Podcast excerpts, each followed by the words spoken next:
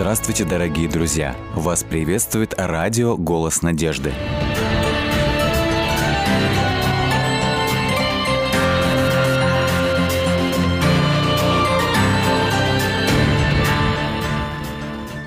В эфире программа «Вера. Человек. Судьба». Программа, в которой мы знакомимся с людьми, в сердцах которых поселился Бог.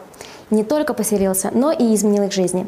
И сегодня в нашей программе гость Олег Викторович. Добрый день. Добрый день. Мы очень рады, что вы смогли прийти к нам и рассказать свою историю. Пожалуйста, давайте сначала познакомимся с вами. Кто вы, откуда? Расскажите немного о себе. Я родился в Казахстане, вырос в Узбекистане. Там закончил школу, поступил в военное училище в Череповце, отслужил там два года, потом перевелся в Курганское военное училище, в Кургане и женился. Сегодня у меня Бог дал мне три сыночка и лапочку-дочку. Полный набор. Да, слава Богу. И сегодня я являюсь служителем церкви в городе Ижевске. Я могу сказать, что география ваша велика, много где вы побывали. Расскажите, пожалуйста, вот вы сказали, что вы служитель церкви. Расскажите немного о том, как вы узнали Бога, как познакомились, с детства ли вы знакомы с Богом, или была какая-то история?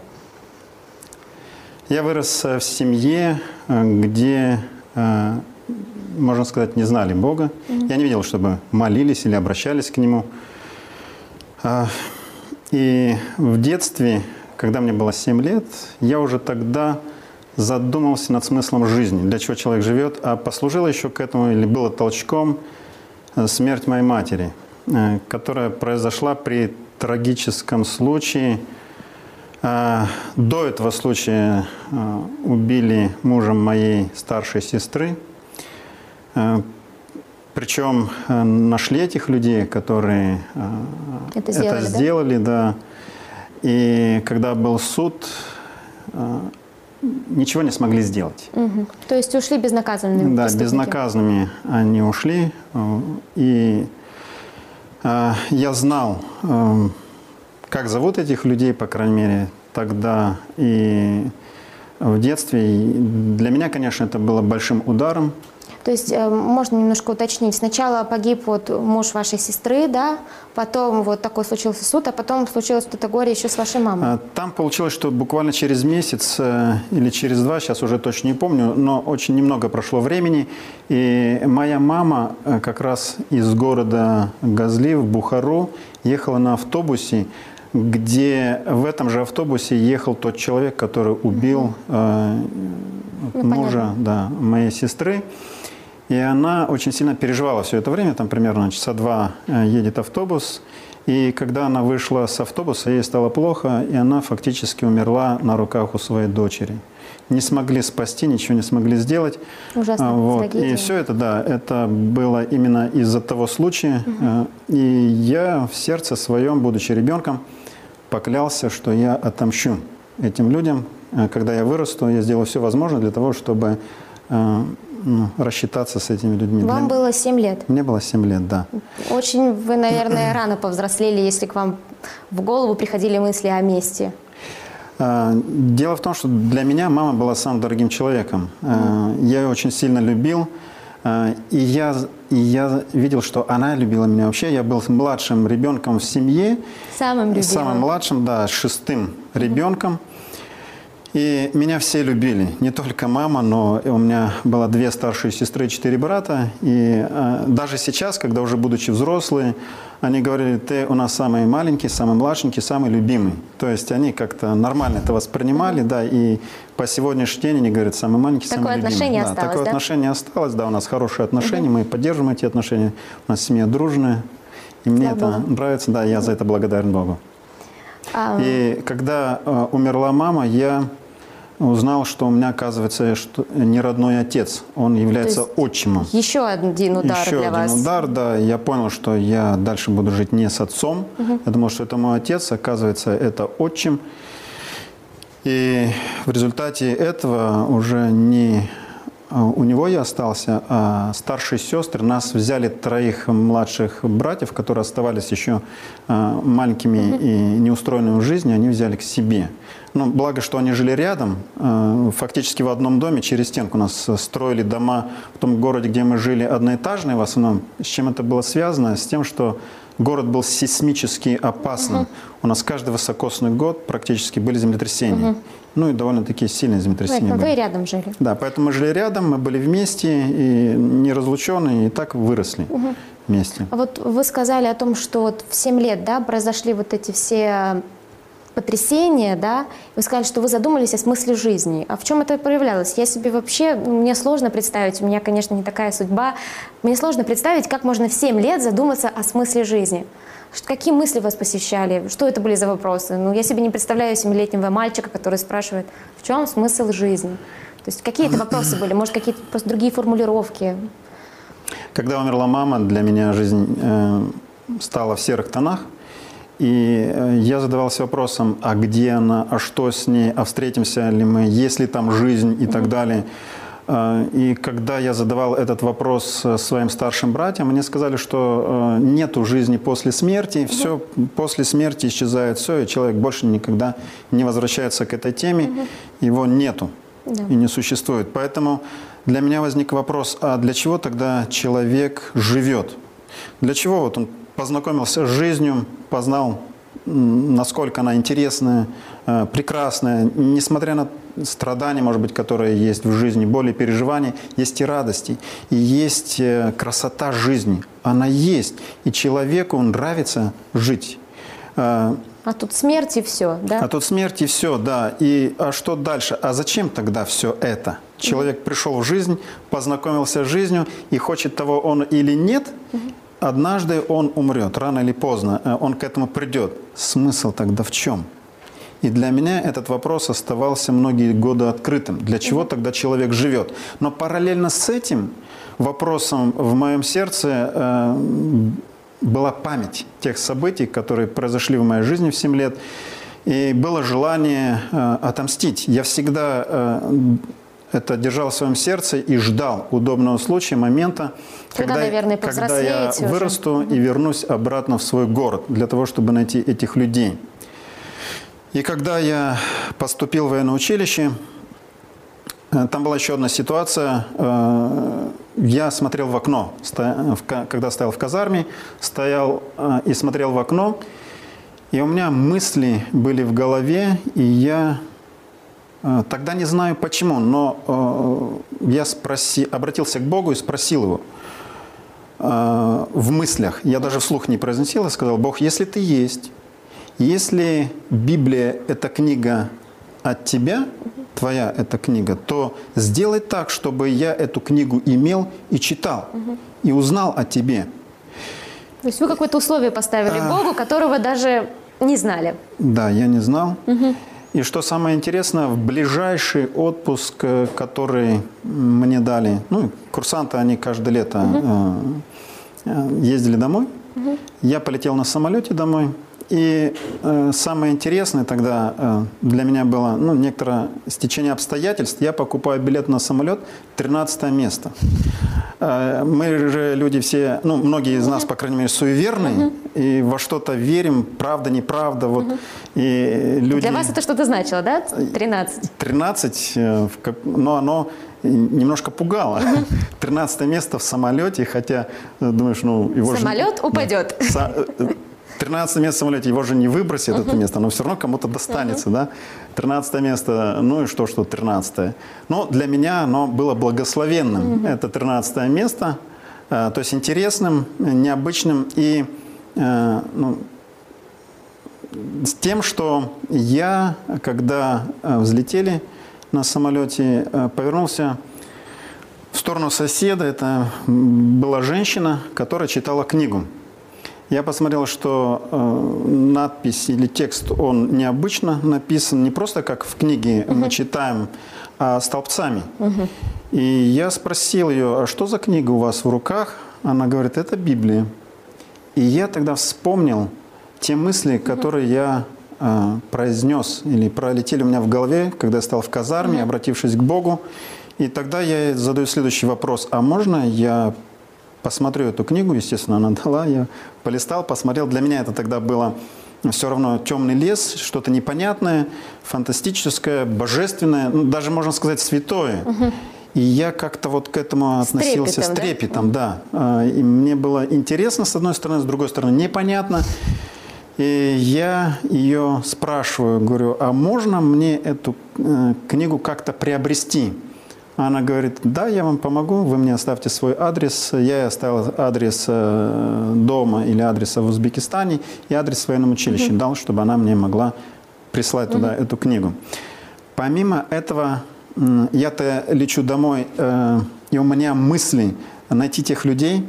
А, то есть у вас вот именно в эту поездку была какая-то определенная уже цель, да? А, Или... Да, у меня была цель, у меня было желание найти этих людей. Угу. То есть я тринадцать лет, фактически я не забывал об этом. тринадцать лет я помнил, тринадцать лет я ждал удобного случая.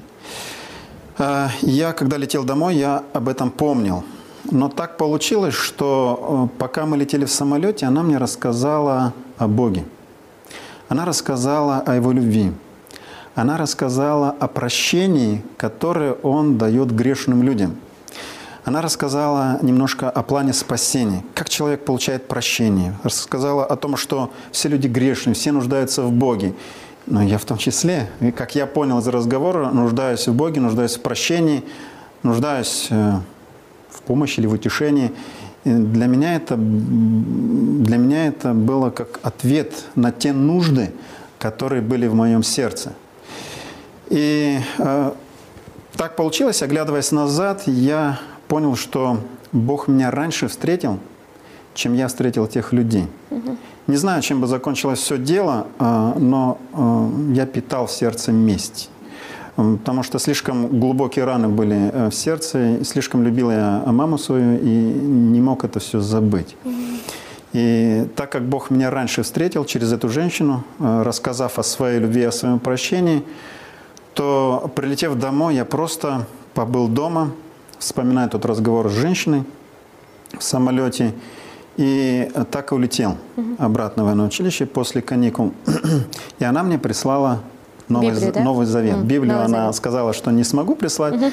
вот, но Новый Завет она прислала мне в военное училище, и я был этому очень рад.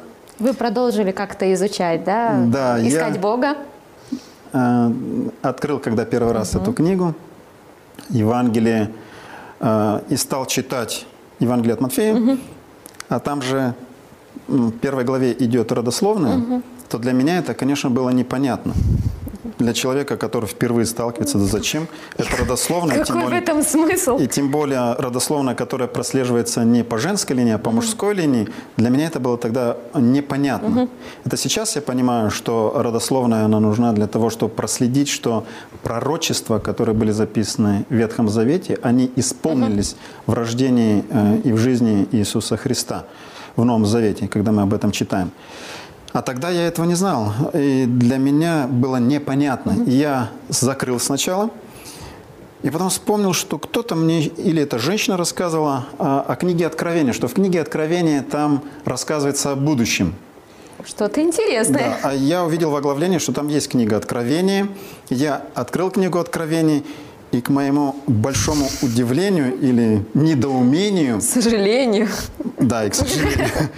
Я понял, что я ничего не понял. Еще больше я запутался, закрыл, убрал в тумбочку свою и какое-то время не открывал. И каждый раз, когда я пытался открывать, читать, мне сложно было понимать тот язык и то, что там написано. И уже когда я перевелся в военное училище в Курган, угу.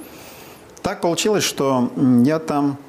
попал в больницу и лежал в городе, не в части, а в городе, где-то около месяца. И меня там посещала жена моего брата родного.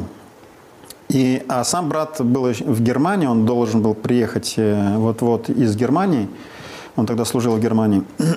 И она похвасталась, просто похвасталась, говоря о том, что она сейчас ходит на библейские курсы, получит корочки. Говорит, я, говорит, не знаю, зачем мне эти корочки, но я всегда мечтала, говорит, о том, что побольше корочки, корочек у меня было. Она как раз массажиста до этого закончила, получила корочки массажиста. Тут на библейские курсы Столько пошла. дипломов. Да, и ей, она похвасталась, что вот корочки дадут после окончания mm-hmm. библейских курсов. И я спросил у нее, а что это за библейские курсы, что там изучают или проходят? Она говорит, Библию изучают. Угу. Я говорю, а сколько это стоит? Она говорит, бесплатно. Я говорю, интересно. А можно мне, говорю, с тобой попасть на эти библейские курсы? Она говорит, хорошо. Я говорю, а ты можешь за мной зайти? Город Курган для меня еще был незнакомый. Она говорит, да, могу. И в следующее воскресенье она заходит за мной. Я уж тогда мог ходить, вот, более-менее.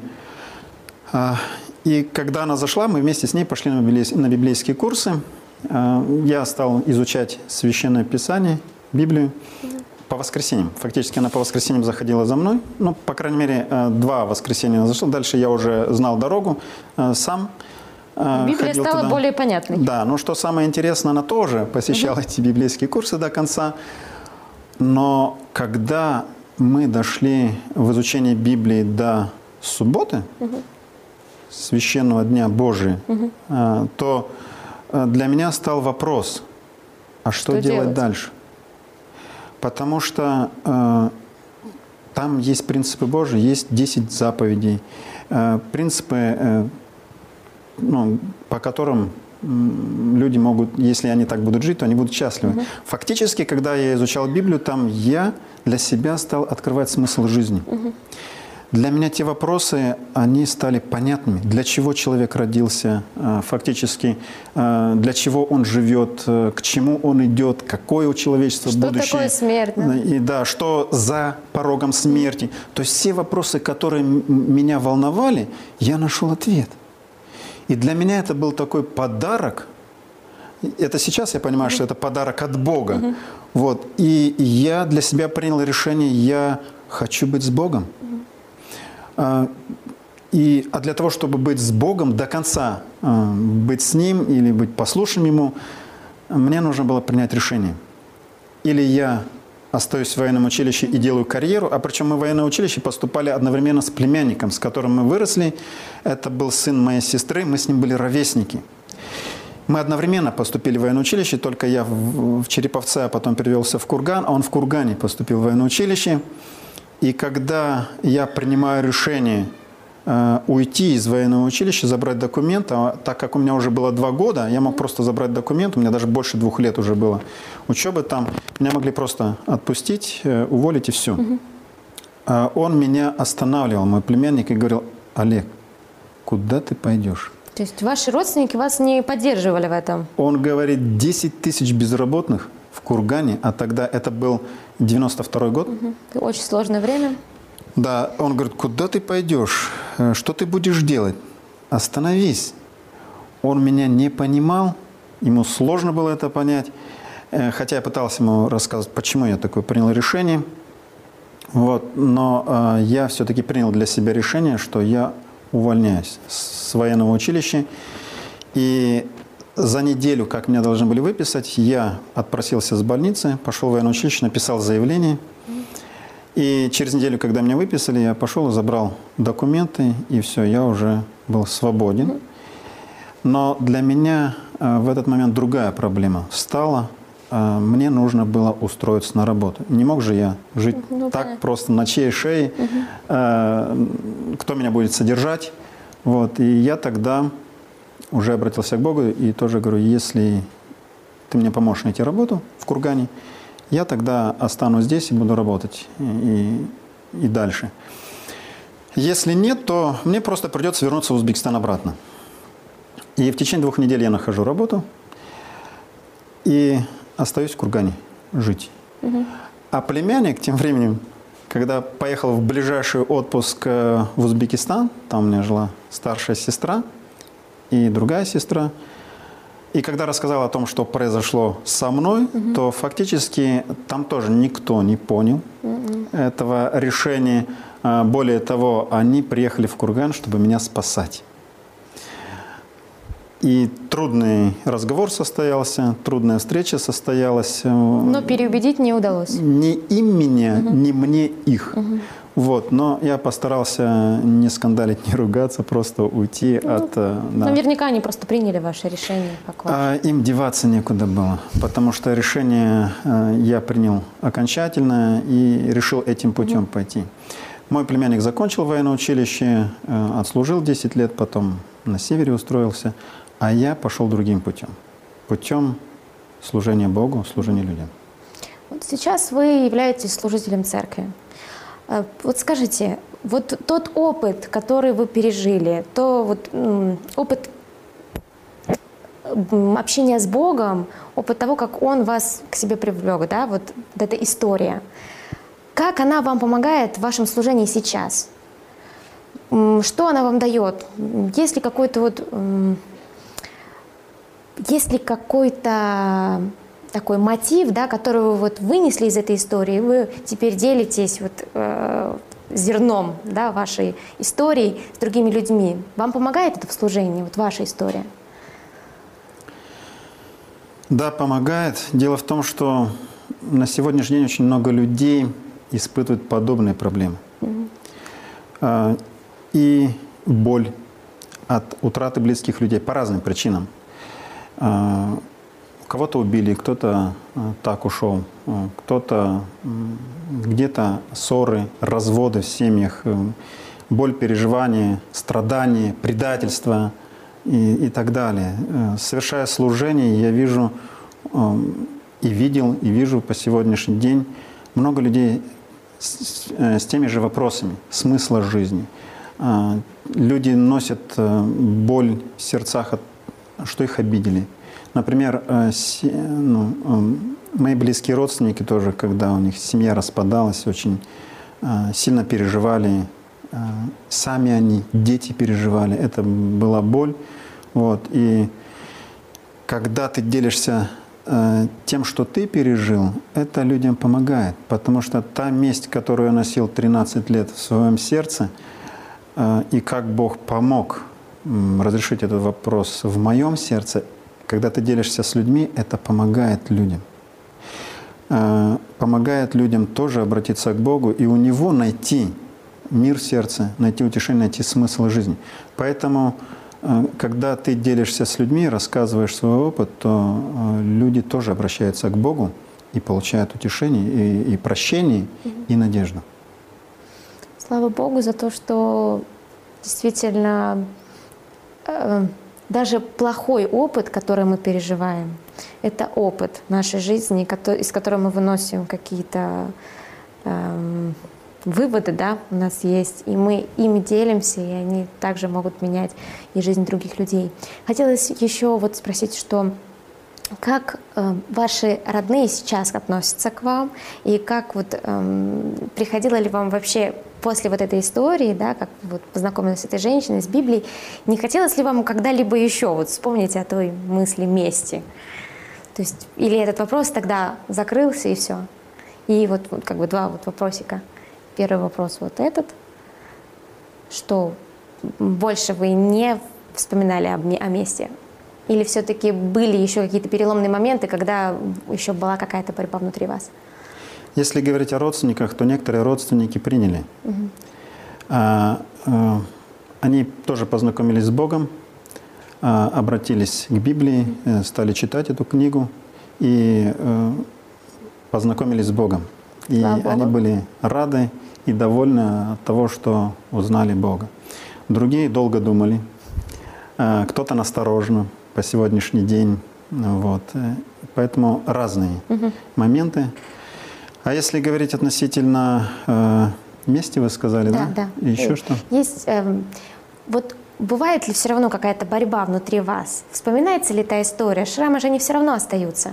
Вспоминается ли та история? Или вы вот тогда закрыли этот вопрос, когда встретили эту женщину в самолете? И все, и больше не возникало у вас никогда мыслей, что все-таки, ну, все-таки надо за справедливость?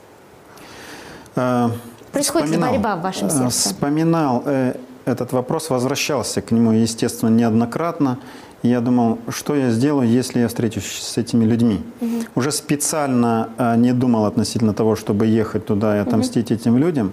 Но что бы я сделал, если бы я вдруг с ними угу. встретился? Я думал об этом.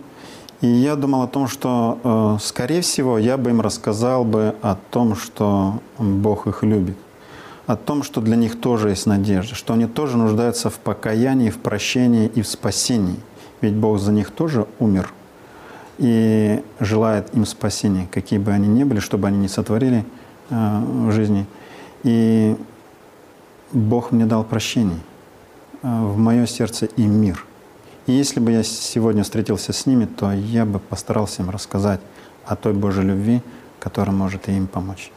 Мне кажется, Бог наш велик, и только Он может э, так кардинально поменять, взять совершенно противоположные чувства, взять месть из сердца и убрать, а положить туда любовь, прощение.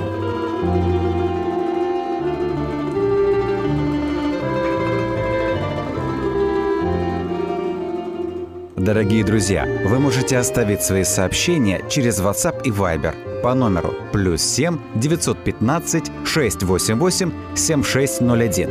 Или позвонить нам на бесплатную линию, которая работает на территории Российской Федерации. Номер восемь восемьсот сто ровно восемнадцать сорок четыре. восемь восемьсот сто ровно восемнадцать сорок четыре.